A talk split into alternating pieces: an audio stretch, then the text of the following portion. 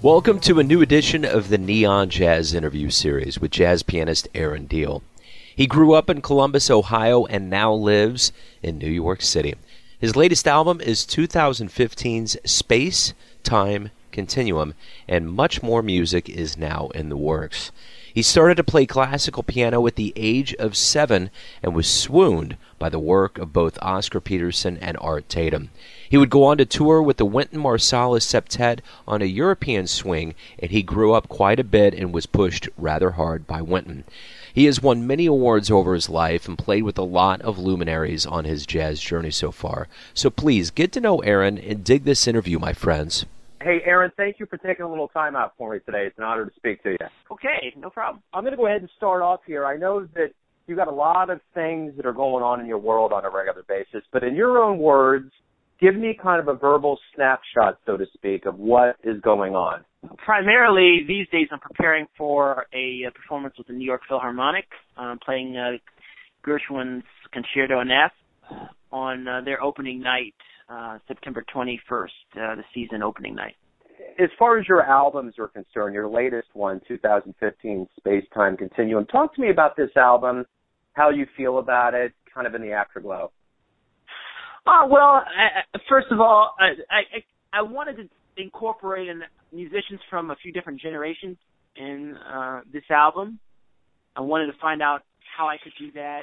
The musicians I I wanted to include on it I wanted to explore a little bit more some of my compositions and my writing and, and develop my writing, which has always been something I, I've been hesitant about.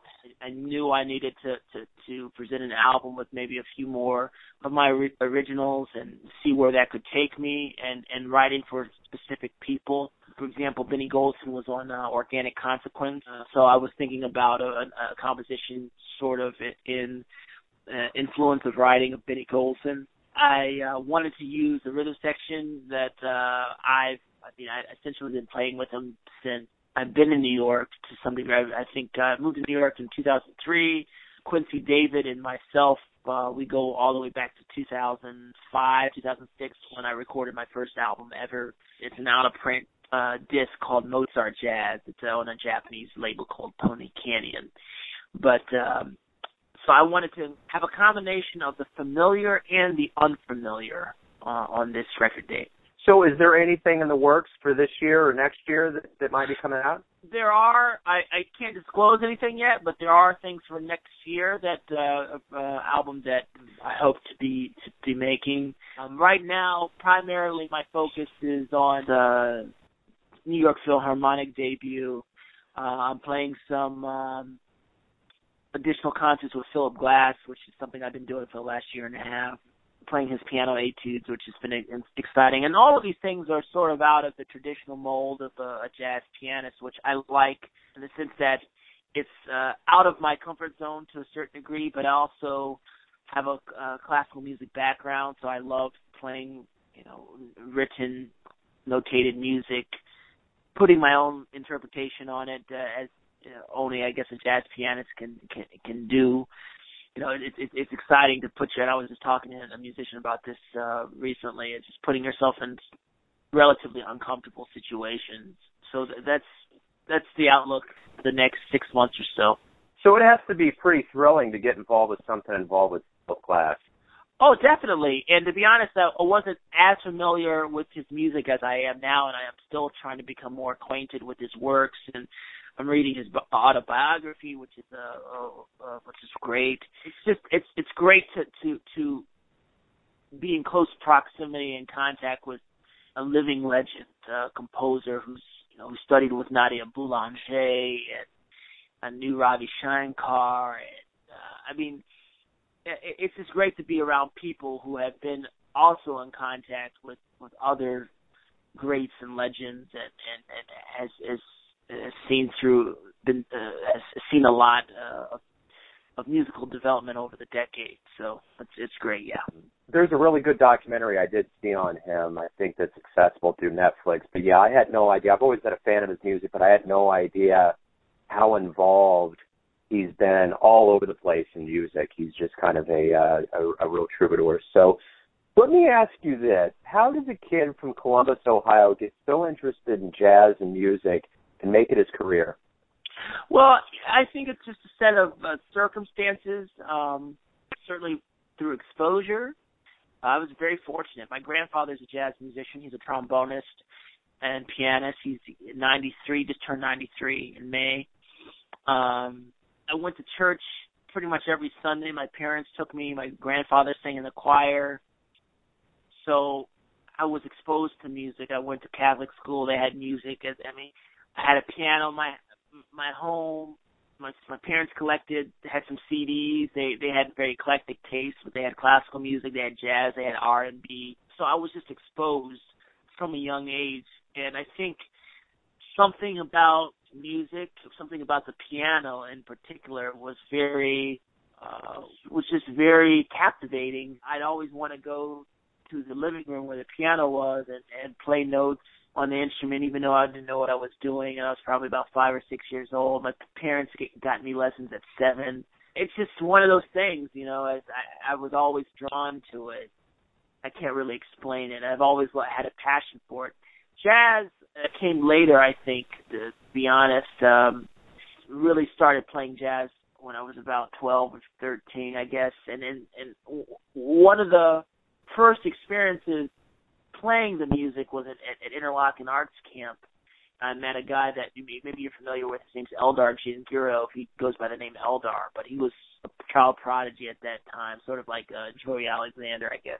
He was also at Interlochen, and, and we sort of struck a friendship. And uh, I was just so mesmerized about uh, how this guy played, improvised. I mean, he he knew the language of Oscar Peterson and Art Tatum and and so I, I was really like kind of envious, like, oh, I would love to play like that. And that was sort of the beginnings of my really delving into the jazz language and being interested. And I got piano lessons later on by a guy named uh, Mark Flugge uh, in Columbus, Ohio it's just like a series. It's, it's like a snowball effect. You know, one thing leads to another, leads to another, leads to another. Um, I met a uh, my high school band director who now lives in New York. He's a, a director of education at Jazz Lincoln Center. His name's Todd Stoll.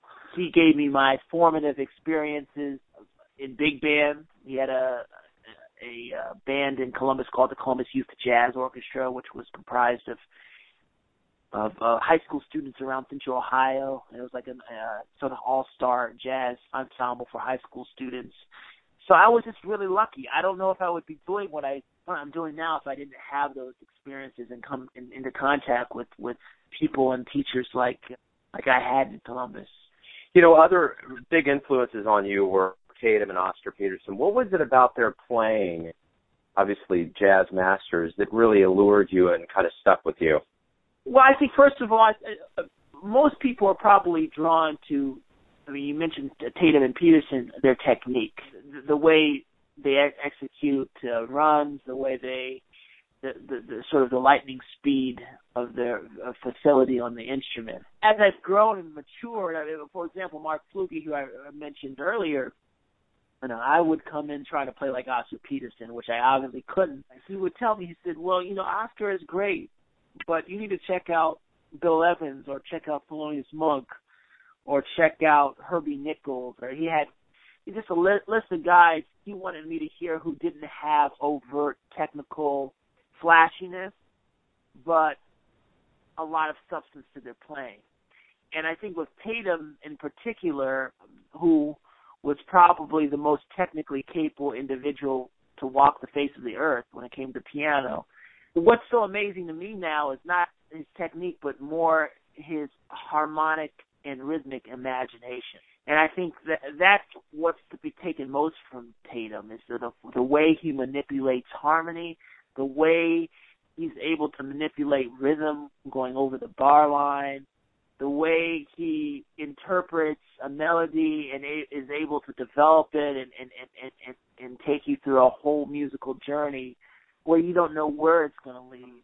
His ability to manipulate humor and uh, depth, a, a range of emotions. I, I think I mean, Art Tatum. The more I listen to him, and I go back to listening to him, I'm like, wow, this guy had so much. Where when you're first listening to him, you're just you're just sort of flabbergasted or you're just awestruck by by his his his, his technical prowess. But that's really not what makes this guy so great. Well, let me ask you this: You graduated from the Juilliard School in 2007. You studied with Kenny Barron and Eric Reed. What did you learn from them? What did you get from that experience that was lasting into today for you? I think with well, Kenny Barron, you know, Kenny Barron. I think what I learned from him is his time. Like his time is so incredible, and when we played lessons, we played played duo. We'd have duo lessons. When he was, I mean, his time was just so rock solid. I I just be I just I'd just be so fascinated about how he'd be playing all these lines, and and, and you could put a metronome on, and it would just be rock solid and be there constantly. He also taught me the importance of learning different tunes and learning songs and standards, and we'd work on that in a lesson. Eric Reed, who I had, I think my last year, I had Kenny Barron my first year, Eric Reed my last year. Kenny Barron, uh, or Eric Reed rather, uh, he was someone who was very methodical and under. He taught me the importance of being detailed oriented. He would assign me certain transcriptions or I want you to learn this and I want and he also understood my weaknesses. Like he he knew I didn't really listen to a lot of Chick Corea fusion at the time. So he would assign me like Silver Temple or um something from the electric band, like a tune, a King Cockroach or something, I don't know. He would have me transcribe these works and play them play the solos and he would talk about how to relate those to everything else that I knew and how to to, to make not not compartmentalize music as a as a as a, it relates to their style to connect everything realize everything is a connecting thread. And, and that's one of the biggest things I took from Eric. Everything is interconnected. You, you whether you're playing Earl Hines or you're playing Herbie Hancock or whomever you want to connect it all. And then within all of that, you want to find who you are. What is your musical voice? What is your musical com- contribution? But you only can do that from listening to these guys. You know, it doesn't come out of thin air. Well, I think one of the big things that I noticed too in your lineage is that early European tour with the Wynton Marsalis Septet. What did you get out of that experience? Really, I what I learned most from that is uh, discipline. First of all, perseverance. I mean, it, that was a really tough tour to be honest. Wynton was it was pretty hard on me, and and he knew I wasn't ready to be on that bandstand. But he, I think he wanted me to learn a lesson. Primarily being, you have a long way to go to get to where I think you want to go. Secondly, I think he wanted sort of test to, t- to test the waters to see how serious I was. Like if I can withstand this tour of him constantly scrutinizing my playing and, and telling me that I don't sound good and telling me, you know, that I'm I'm not playing well. If I could withstand that sort of kind of pressure night after night at these big theaters and concert halls and festivals, then I probably can withstand most of the pressures that will come along in my career. I, I think about that tour uh, occasionally, just you know what that meant and and how you just have to continue to plow through, even if sometimes you think you can't do it. And integrity, you know, one has a, a ton of musical integrity of for what he wants to do. I think it's important for musicians, whatever they want to do, do it because they want to do it. I think that first and foremost, that's what they want to do. It's not because they feel like they're going to have commercial success or they're going to get some kind of praise from it, but they do it because they truly believe in it. And um, I think that's a very important philosophy to, to, to take from. Well, obviously things worked out. In 2014, you were commissioned by uh, the Monterey Jazz Fest, one of the youngest to receive that honor. What was that like for you?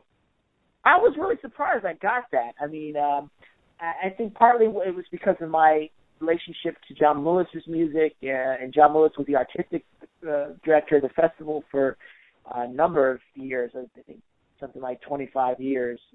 Tim Jackson called me to do this, and I was like, well, okay, a 20 minute piece dedicated to John Lewis, and it was a bit daunting. Like, I was, I was, I was really nervous because then I saw all the other people, Wayne Shorter, a lot of, a lot of people who have had this honor, so I'm I'm looking at myself like, okay, what can I contribute? I I thought it was a fairly successful endeavor. Um, there are like anything, there are things that I thought could have been tweaked with the composition, and maybe I'll I'll go back to it and develop it a little bit more.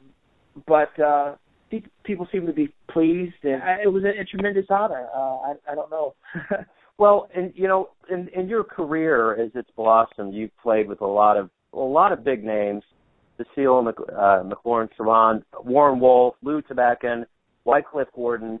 You, I could go on and on here, but what what do you get out of all of these collaborative experiences with not only people that have a lot of mileage, but just in general? What how does it add to you as a musician?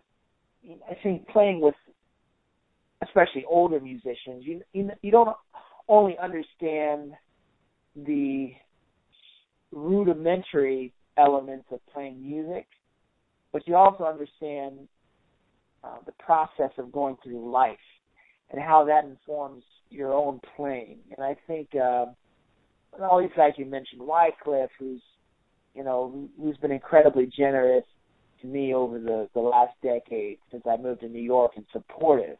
You realize how important it is to be a human being, even more than it is to be a musician and how that affects your playing. And if, if you're a human being that's generous and caring and, and you know, you're kind to others, and but, you're also confident and you're, you, I, I think that definitely seeps through your playing, and and you feel that. You know, you feel when people want to play with you uh, and alongside you. And I learned, I learned from guys like Wycliffe or Lou Tabackin or Benny Golson or Joe Temperley, uh, just passed away, like guys who were who had that generosity of spirit. If you have that, and that that is evident in your personality as a human being, then that's just going to inform your music even more, and it's going to make you a better musician. So I think that's something to to really take away from from uh, a lot of these guys. Harold Mabern's another guy uh, who who's in his 80s. I think he just turned 80, and he, he's just always generous and younger musicians come along and he wants to share the knowledge and he wants to you know he's he's always excited about being around musicians. And I I will never forget that. Like he he just spent maybe an hour talking to a bunch of guys he really didn't know that well but he just wanted to share the information. Um Kenny Washington another guy uh, I've got a, a chance to know a little bit. I've been over his house a couple of times. And he'll he'll, he'll spend six hours just listening to records because he loves the music and he wants to share that. So I think that's important to re- important to remember as, as a musician. And some some musicians forget that. They forget how important that is. You know, this kind of creates your answer creates an offshoot for me. And you know, I always get from not only jazz musicians but a lot of these seasoned veterans, legends, that there is an incredible level of humility. They're humble and they do love the craft. Do you think that creates this stronger spirit in the world of jazz, a stronger voice that's real? I mean, of course, it's going to be authentic because it is who they are. I think uh, people have to look within themselves to, to, to, to ask, well, who am I? How am I influenced musically? And uh, just on a on a day to day human level. Like, what are my influences, and how do I incorporate that into my art? I mean, people can tell even if they don't know what's happening. I mean, just audience uh, members, people people listening, they can tell if something is authentic and something is not.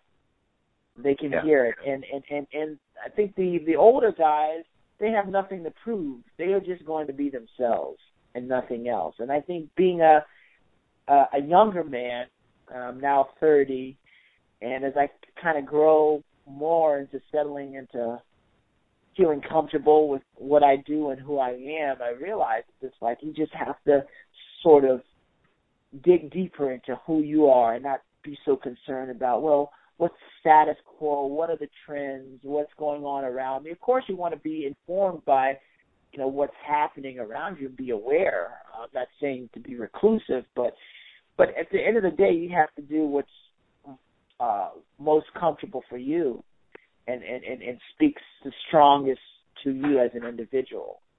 and figure out how to then collaborate with other people based on um, the facilities that you have. So, of all the teachers that you've had, um, you have a lot of big names, and you play with a lot of big names. Whose advice still resonates with you quite a bit that you think about that, that gave you advice? That's a hard question. Uh, Hank, Hank, Hank, Jones once said, he didn't say to me directly, he was talking to a, a group of us at Juilliard, maybe some pianists. He said, it is not a weekend job. You gotta, you've got to live this and do it all the time. And nice. uh, it's the way he put it so simply. Is like you have to dedicate your life to this. It is not just something that you dabble in, jazz music. You have to dedicate yourself to it, and you have to love it. You really have to love it, and you love it to the point where you don't care if anybody else doesn't like it. But as long as you love it, it's important. That's really where it's at. Along with Art Tatum and Oscar Peterson as big influences, who would you consider some of your other jazz heroes? Well, I love uh, uh, I love Erroll Garner. Uh, I love uh, Thelonious Monk. I love Jaki Byard. I love Marcus Roberts. I've been getting more involved with uh, Fred Hersch's playing. I've been studying with him a little bit. He's been a great teacher. I mean, just a number of pianists. I mean, it really runs the gamut. Cedar Walton, Horace Silver. I mean, pretty much anybody you you've probably heard of in jazz piano. I like to some there's something about their playing that I like, and I try to take from it.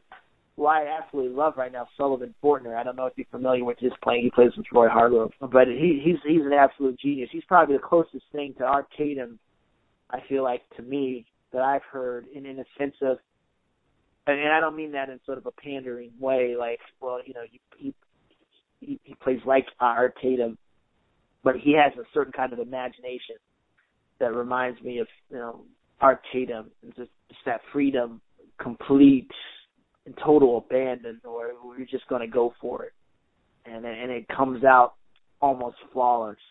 That's it's pretty impressive. Eric Lewis is another guy who's kind of like that, you know. So let's let's send this list down a little bit. If you could have the opportunity to go back in time to see anybody live, who would you really want to go see, and where would you go?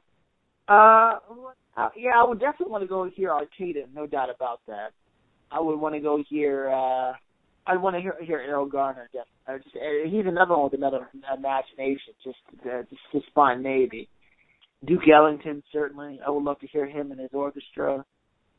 I would have really loved to have heard. Um, uh, I would have really would have loved to hear James P. Johnson or Eubie Blake, another one who was a great entertainer as well. A bunch of guys.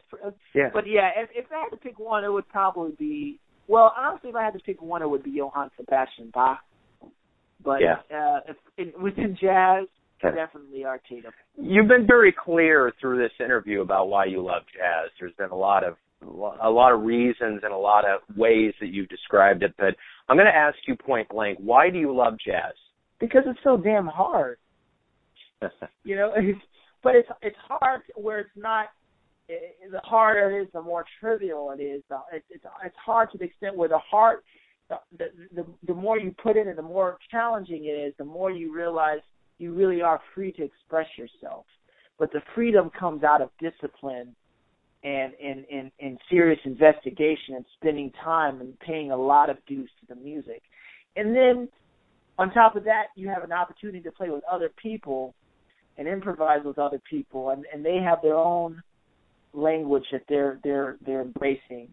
That's very exciting to me. It, it's just a very challenging form. I mean, I was talking to a to a uh, opera singer yesterday who who who uh, we were talking about arias and chans- chansons and and all this and and and I was and I was talking about sort of the the theatric element of of singing opera and how you know you're basically like an actor or an actress, right?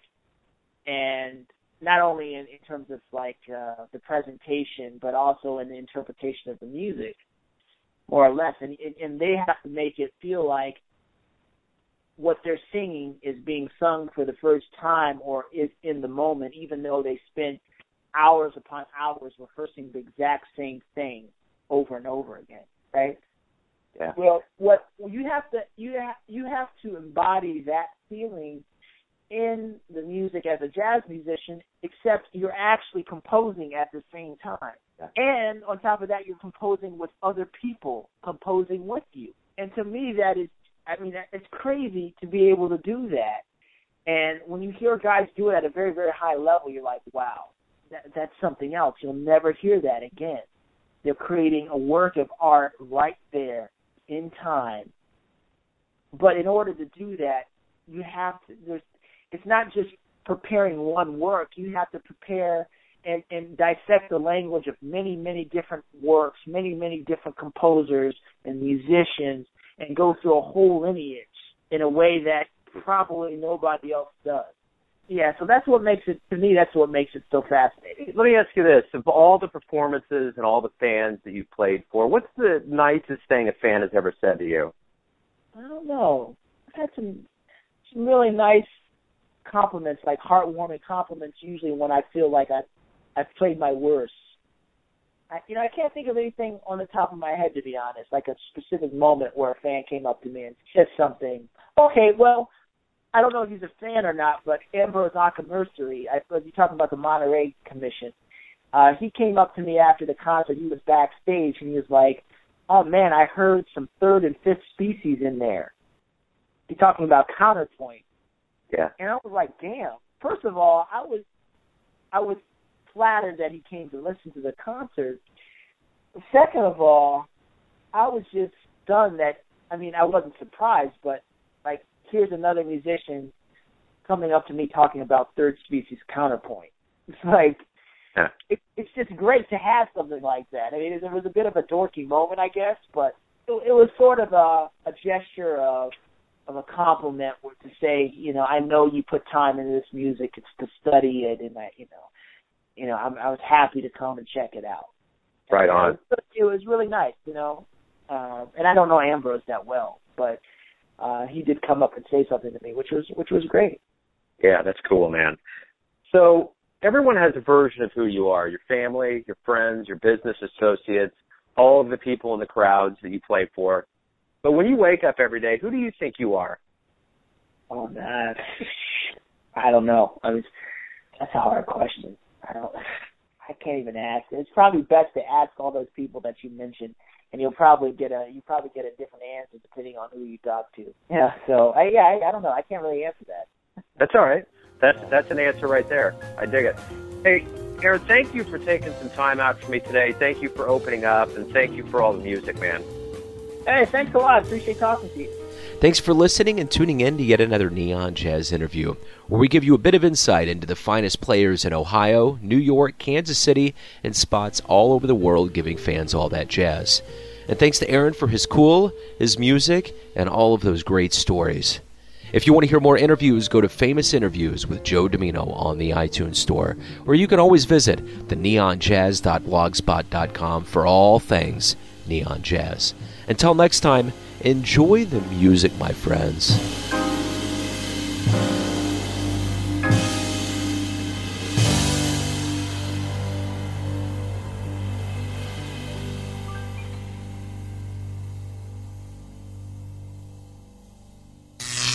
Neon Jazz.